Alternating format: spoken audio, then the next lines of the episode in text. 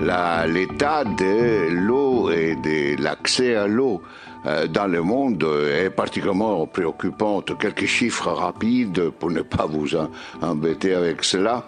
2 milliards et 100 millions de gens ne savent pas ce que c'est de l'eau potable.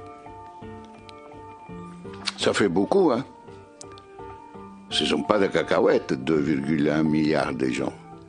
4 milliards et 200 millions de gens, d'après les recherches euh, internationales, euh, sont en état de non-accès à l'eau au moins un mois par an. Cela signifie que euh, autour de l'année, il leur arrive d'accès, pas, pas de la bonne eau, de l'accès simplement à l'eau.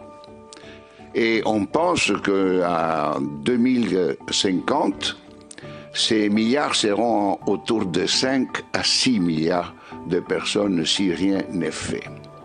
Ricardo Petrella est un fervent défenseur de l'eau en tant que bien public. En 2010, les Nations Unies ont reconnu que le droit à l'eau potable était un droit fondamental. Une proposition de modification de la Constitution a été déposée au Sénat par les socialistes et les libéraux avec l'espoir qu'elle sera soutenue par l'ensemble des partis politiques. C'est une action symbolique, lourde de sens et de contenu. En Wallonie, selon une étude de la Fondation Roi Baudouin, un ménage wallon sur cinq est en situation de précarité hydrique, c'est-à-dire ne dispose pas d'un accès à l'eau en qualité ou en quantité suffisante pour répondre à ses besoins de base que sont l'alimentation, l'hygiène corporelle et le logement.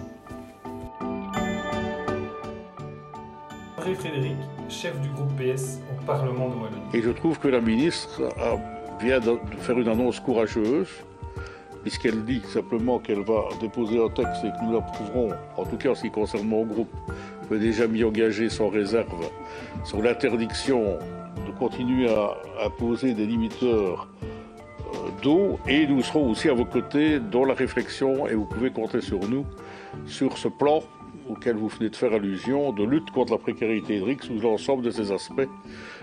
Un des combats du Parti socialiste au Parlement de Wallonie en matière de précarité hydrique est de mettre fin définitivement à l'usage des limiteurs d'eau en Wallonie. Cela fait partie de la lutte pour une vie décente et un accès à l'eau pour tous. Le 21 janvier 2020, la ministre écolo, Céline Tellier, déclarait que la pose d'un limiteur ou la menace de pause était efficace pour récupérer les factures impayées. Elle a pourtant défendu une toute autre position en commission de l'environnement ce 28 janvier. Le principe même de limiter l'accès à l'eau à des personnes qui sont souvent déjà en proie à des difficultés conséquentes, difficultés évidemment économiques, mais aussi difficultés sociales plus largement. Euh, ce principe-là m'indispose particulièrement. Elle a déclaré s'engager je, souhaitais aujourd'hui vous, vous indiquer que je proposerai prochainement des évolutions décrétales ou réglementaires pour mettre définitivement fin à l'usage des limiteurs d'eau en Wallonie. Le Parti socialiste y sera particulièrement attentif. La solution, il me semble, euh, toujours au niveau de ma compétence de, de cette intervention, il me semble que serait repenser le rôle de l'eau et repenser le rôle de l'eau dans la conception d'une républicisation de l'État. L'État est privé désormais. L'État a été privatisé.